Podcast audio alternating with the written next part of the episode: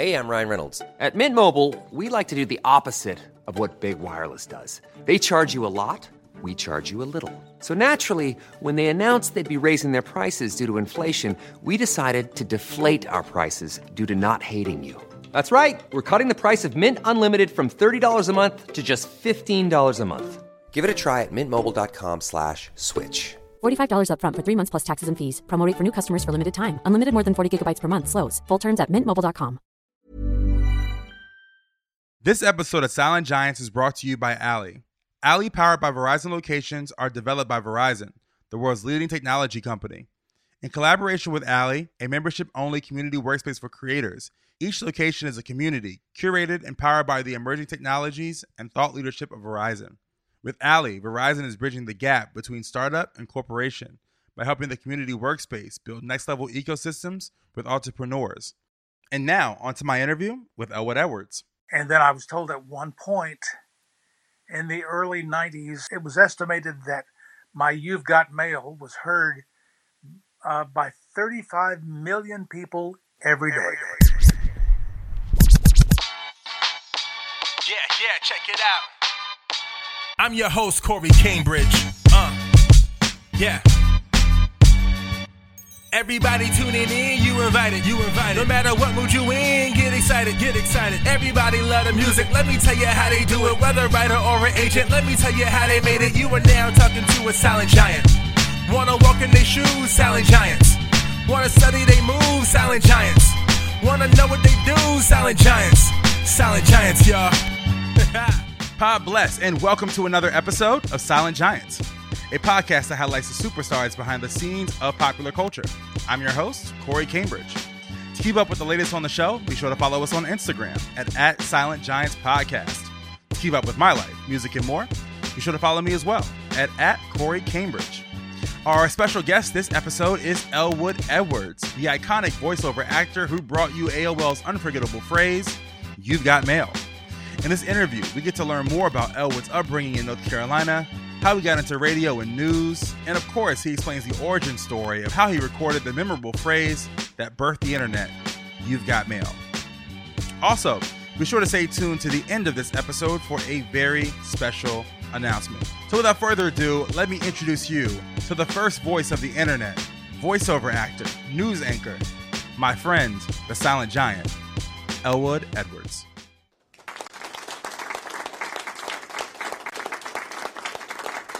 Elwood, how you doing today, my man? I'm well, sir. I'm well. Where, where are you based out of? New Bern, North Carolina. All right, where, where is where is New Bern? Where is that? I'm from Virginia. I've never heard of that town. Okay. Um, you familiar with Highway 17? No. 17 is a north south major highway. And it comes down into North Carolina, I think from like the Portsmouth area. Okay. Oh yeah, Portsmouth, Virginia. Yeah, right. And uh, 17 goes right through New Bern on the way to Jacksonville, which is where Camp Lejeune is. What's Camp Lejeune? Is that like an army base? Uh, Marine Corps. Marine Corps. Okay. Okay. Awesome. Yeah. Are, are you originally from there? I, I grew up in New Bern, graduated high school here, started my TV career here. Yes. Okay. All right. All right. Uh, tell me how.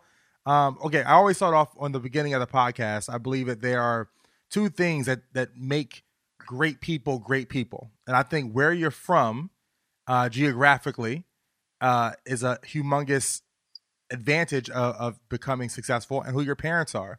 So tell me, what did your parents do?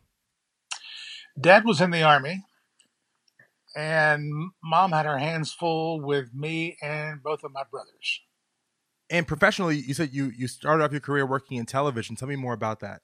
Well, I started in radio in high school, um, and from there went into TV as a booth announcer and a film projectionist, which you don't hear of anymore because there's no film in TV anymore. Yeah. What? I don't. I don't think there's film anywhere anymore, but um, unless it's a, a movie house or something. But um, I loaded more Popeye cartoons than I can count. what made you um, want to go into the world of, of radio? I was fascinated by electronics in general and broadcasting in particular. Uh, I was a ham radio operator when I was a teenager. Um, and it just seemed to be a natural flow for me. And I can't imagine being in any other business. What was your introduction to radio? Oh, I had a best friend who worked at a radio station in New Bern, and I was just fascinated by it. And I figured, okay, well, uh, if he's got a voice, so do I. And I had the Elmo show in the afternoons. Elmo came from what my brother used to call me, and uh, it just just went on from there. I was that was in my um, sophomore and junior years in high school, and when I was a senior in high school, I became uh, more and more interested in television. The day after high school graduation, I started at the TV station that I am now at again uh, as the booth announcer in the mornings and the film projectionist. Now, when you decided you want to get into radio, what was the first job you were given? Because I'm I'm, assu- I'm assuming you didn't just have your first role being you know an on air personality. Oh uh, yeah, I did. I was uh, the, the obnoxious kid who would not leave people alone. and um, they finally uh, cut me loose and let me have my own afternoon show. Yeah. Okay. So hold on. This is a very, very unique career trajectory to be able to have your own show and be a, a you know vocal personality at such a young age. What? Right. Uh, how did that? Why do you think you were given that opportunity so young? I guess because I had something that the manager saw that he liked. Um, and I know that my dad, my dad would carpool to work after his army retirement, uh, and he and his friends would listen to me in the afternoons, and uh, it just seemed to be a natural thing for me. I wish I could explain it more than that. Yeah, did did did they ever say like, "Wow, you know, oh, you have an amazing voice"? Was like, did you know early on that you had a a, a gift in that way? I believe so. Yes. Mm-hmm. How did you know you had a gift? It just the way everything just kind of fell into place for me. Um, as a booth announcer in television, introducing things like the Bozo Show and the morning movie showcase and things like that, and then later on the evening news, you know, things like this is action news and and things like that. They they it all just fell into place for me. So you have this early and successful career in radio, and then you make the pivot to television. How did that pivot to television happen? Hmm. I guess it was just more a matter of my fascination with it than anything else. Uh, and I don't know that that's something that could happen today. Uh, but it did at the time for me and I'm I'm very very thankful for that. Now, with your role in television, was it behind the scenes or was it on camera? I did a short stint as a weatherman and what we called rip and read sports because I didn't know anything about sports at all. Um, like uh, Red Schoendienst was a baseball player, and his name was always a stumbling block to me. But um, doing the weather was a, was a bit of fun. I was a skinny kid with a flat top and black rim glasses, like everybody wore at the time. Um, sometimes with a a break in the middle and white tape holding it together, you know. But um, it um, I I didn't enjoy being on camera as much as I did being behind the scenes. That's where things really really seemed to to fit for me. Yeah, because because being a you know radio personality and then all of a sudden being on camera is a completely different skill set. So how did you develop that skill set? Was there like an audition or or you know for you to have that role?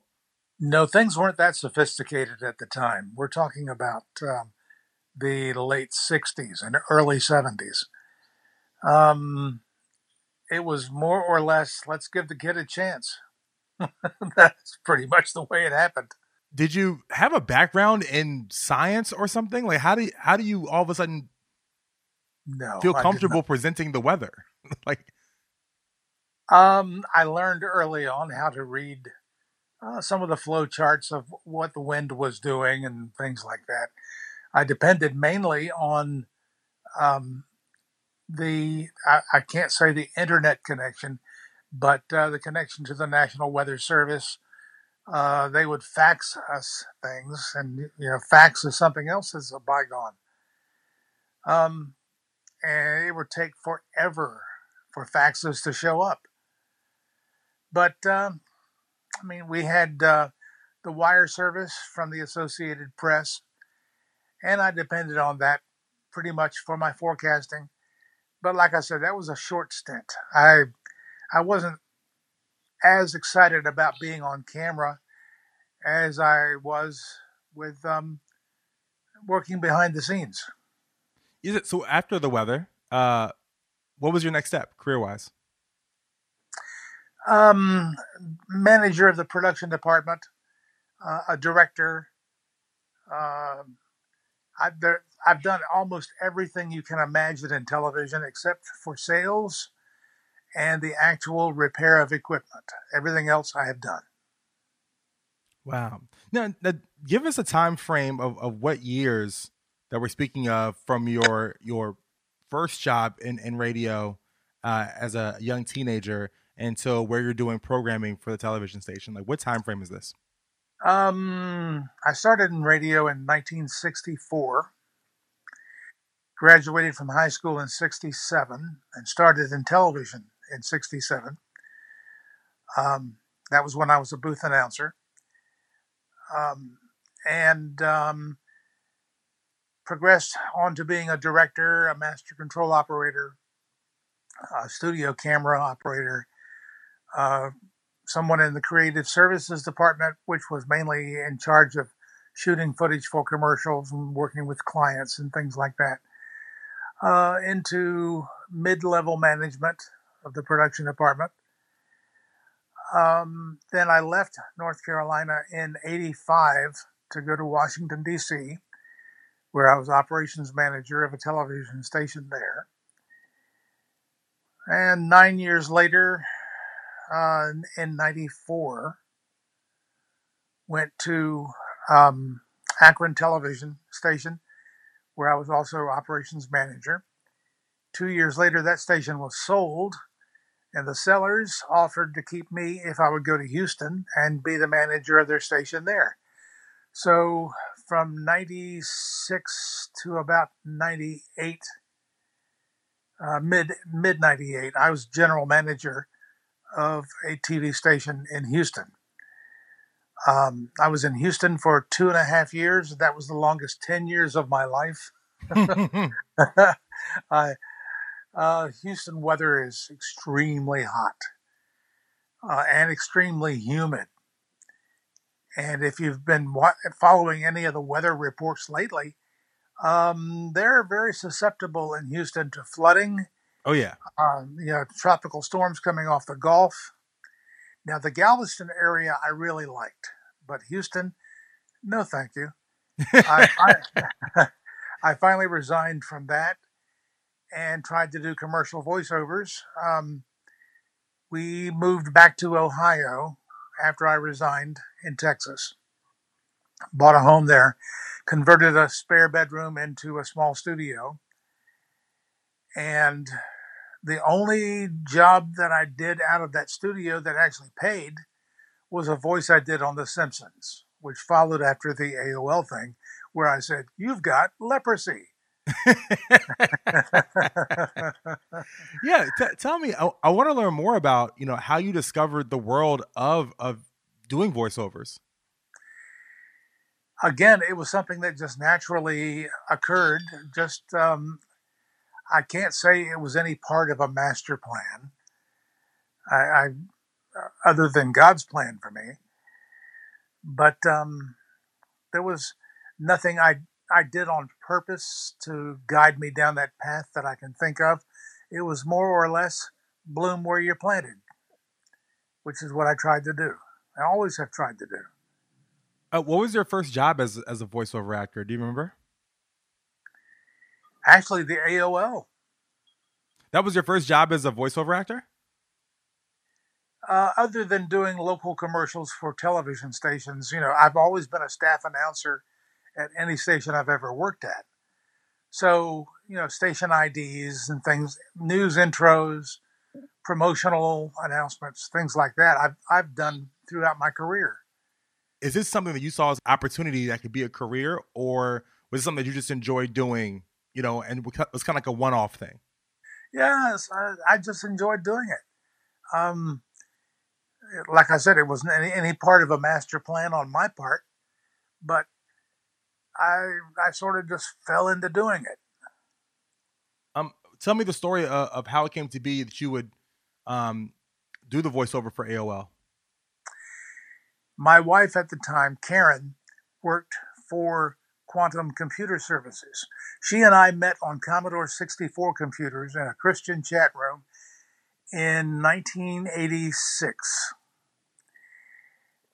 And as the company was becoming America Online, she overheard Steve Case discussing with the programmers how he thought it would be a neat idea to add a voice to the software to greet users.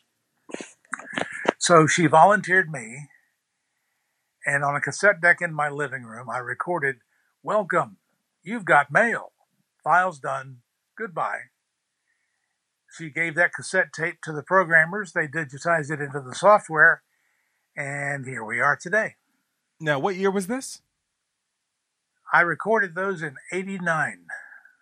Okay. Now, what, what the company was called Quantum? What again? Quantum Quantum Quantum Computer Services. Quantum Computer Services. So, and, Vienna, they were in Vienna, Virginia.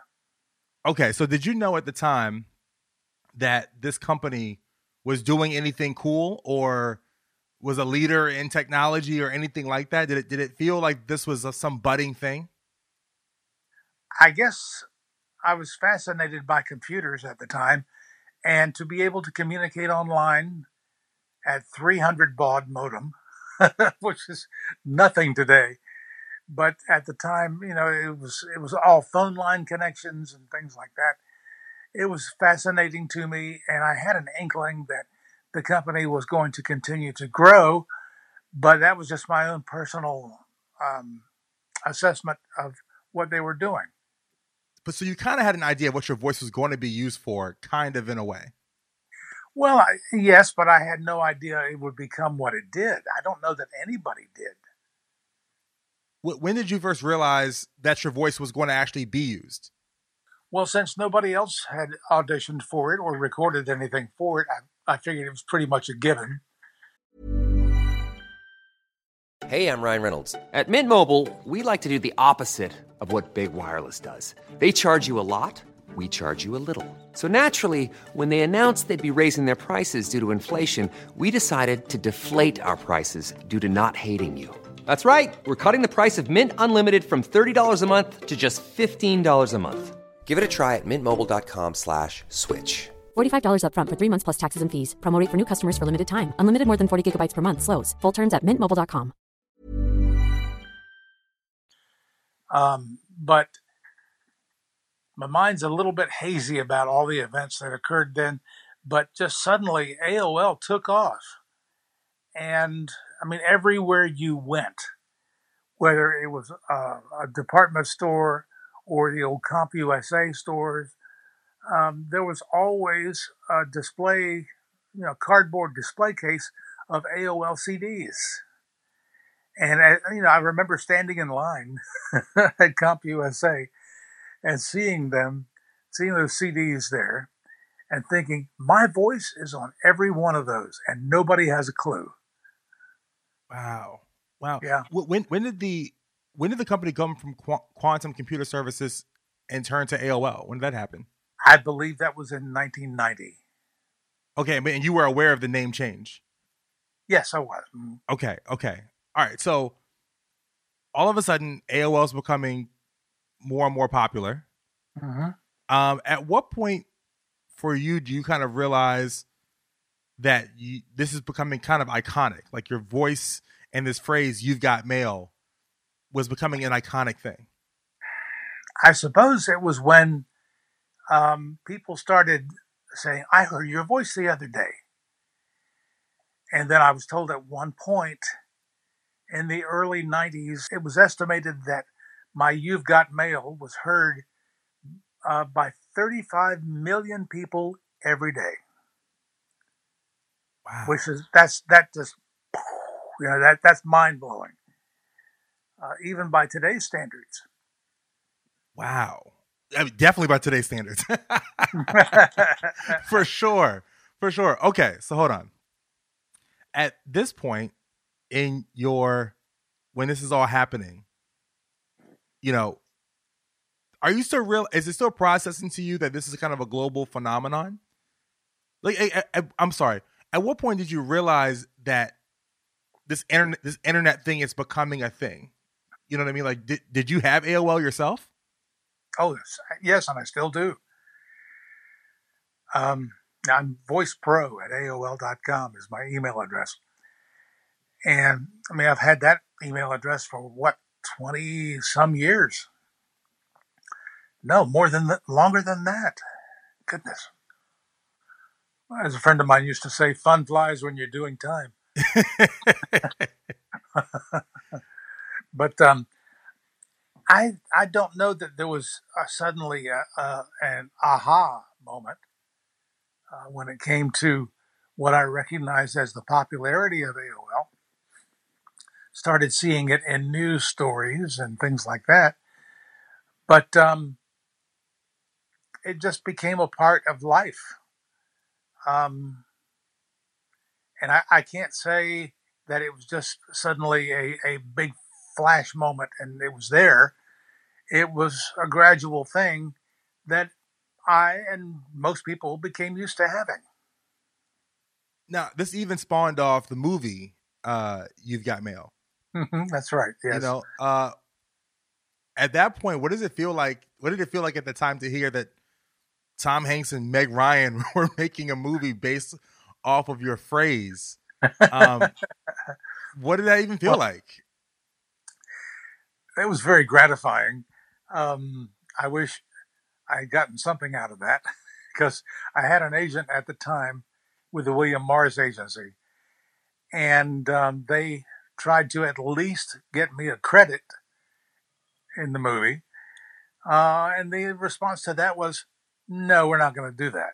Never heard why, but um, because my, my, my voice was lifted right off of the AOL software. I did not have to re-record anything for the movie.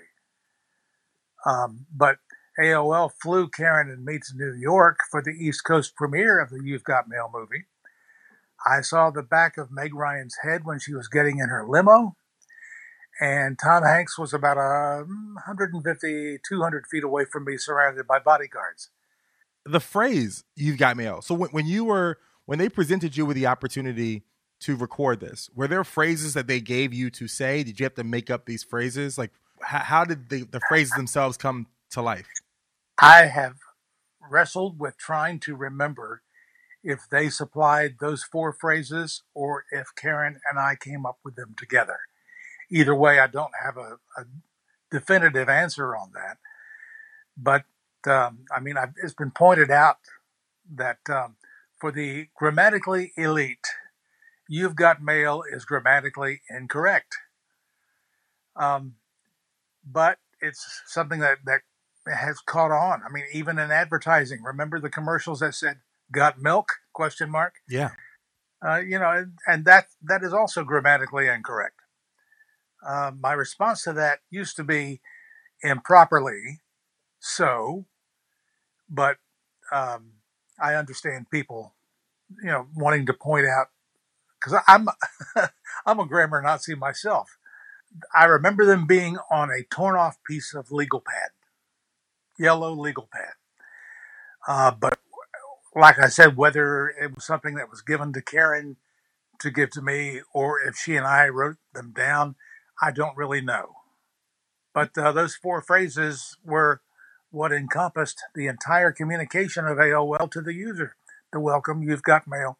When you downloaded a file, you heard me say, file's done. And then when you signed off, you heard me say goodbye. Um, so, I mean, they're relatively simple phrases, uh, and they had to be short because at the time AOL was being distributed on the small plastic three and a half inch floppy disks. And they were really, really limited in how much data they could hold. So that's why the, the sound files sounded almost like it was over a telephone uh, because they had to be reduced in size and therefore in, in quality uh, to fit on that three and a half inch floppy. And that is the sound that caught on and it never really changed after that. Uh, once they went to distributing the software on CDs and then later on online, um, it still has that same phone quality to it. Even though I later recorded them for AOL as a favor when I had my studio in, uh, you know, 16-bit, uh, 48 kilohertz um, sound quality uh, which is like that's like CD quality. I had a professional mic and a soundboard and that sort of thing. And they never did really use the new files that I sent them. They they maintained using the old ones.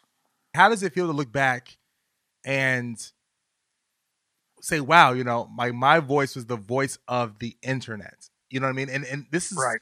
It's funny. I was watching the other day. Elwood. Uh, Katie Couric posted something on Instagram and she posts a clip of her talking about the internet. and she's like, "What is the internet? Like, and what is the right. what is the at symbol? You know what I mean?" And right. when I think about when I was watching that clip, I was thinking about you being like, "Wow, you were the voice of the birth of the internet." What does that feel like? Kind of odd, actually. Um, I mean, I just had my 70th birthday last week, and because you had a birthday last week as well. Oh yeah. Um, and I mean, to reach this stage of my life and realize that I had a positive impact on an untold number of people uh, in their development of becoming used to the internet. That, that's a wild thought to me.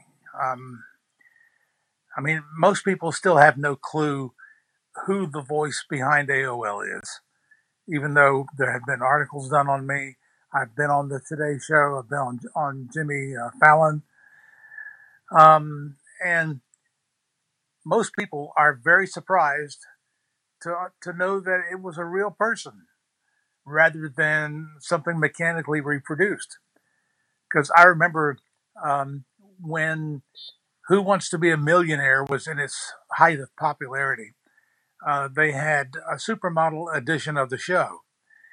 And Heidi Klum uh, was given the question Elwood Edwards is famous for what phrase? And You've Got Mail was one of the four choices. And she said, It can't be You've Got Mail. That's not a real voice.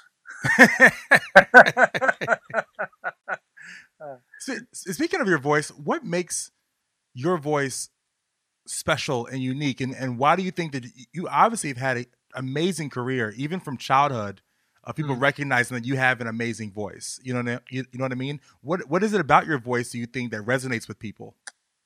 I think it's a friendly voice uh, personable uh, not harsh.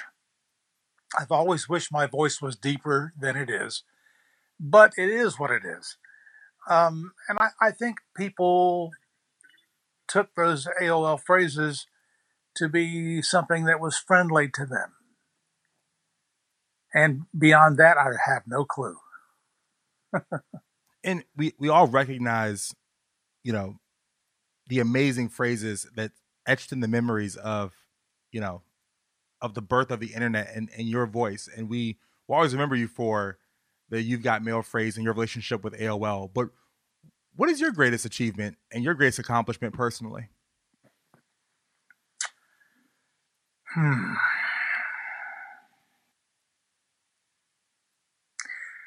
I think uh, one thing, having survived this long, being here.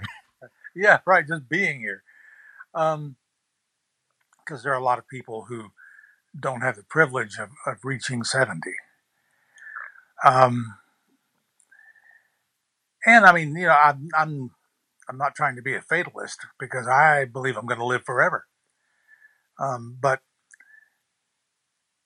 I would say, not to preach, but the greatest thing that has ever happened in my life is the Lord Jesus Christ. Um, without him, I don't know what I would have ever done in life. What have you had to sacrifice, Elwood, to achieve the things in life that you've achieved? Wow. That's a heavy question. Um, perhaps the early development of my two daughters, because I, I did have to, to travel quite a quite a bit from North Carolina to D.C. And that marked the end of my first marriage, which I I'm sad about. And I don't know that any accomplishment can ever offset how negative that is in my life. But um, that's, I'm starting starting to sound a little bit sad. I'm not trying to be sad. No, it's all right. But um, I, I agree with you that any accomplishment in life that is worthwhile does come with sacrifice, and I think that's that's pretty much it. Wow. Elwood, man, thank you so much for what you've contributed to popular culture. You know, the more that I do this podcast, the more that I appreciate the little small nuanced things in life that are great that we just kind of pass by or or it just becomes so common to us that we don't think about them anymore. Right. you know Certainly. and from this podcast i've really learned to grow to appreciate you know not just the the people the famous people that we see beyonce or michael jackson or something but the people who change our lives in popular culture every single day you know your Sure. Your voice and what you've given to the internet and people's lives is literally like air you, you know there was a point that you just didn't even think about it because you just took it for granted every day Right. you know Right. and thank you so much for what you've contributed and and given to the world man Corey, it's been my pleasure.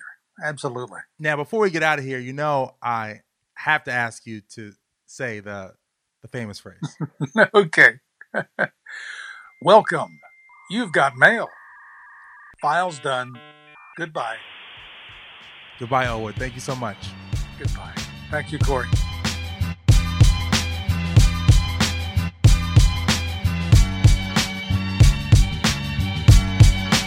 Thank you all so much for tuning in to another episode of Silent Giants and to our special guest, Elwood Edwards.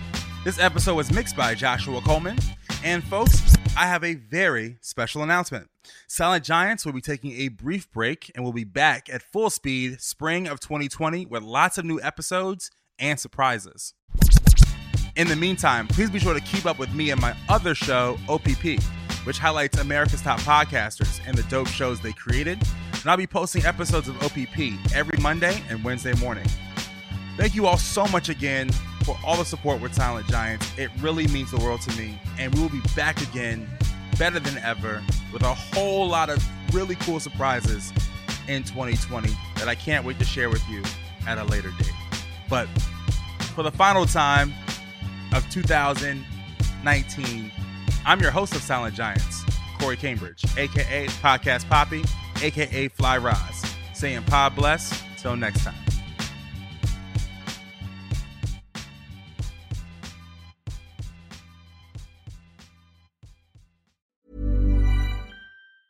Before Shopify, were you wondering where my sales at?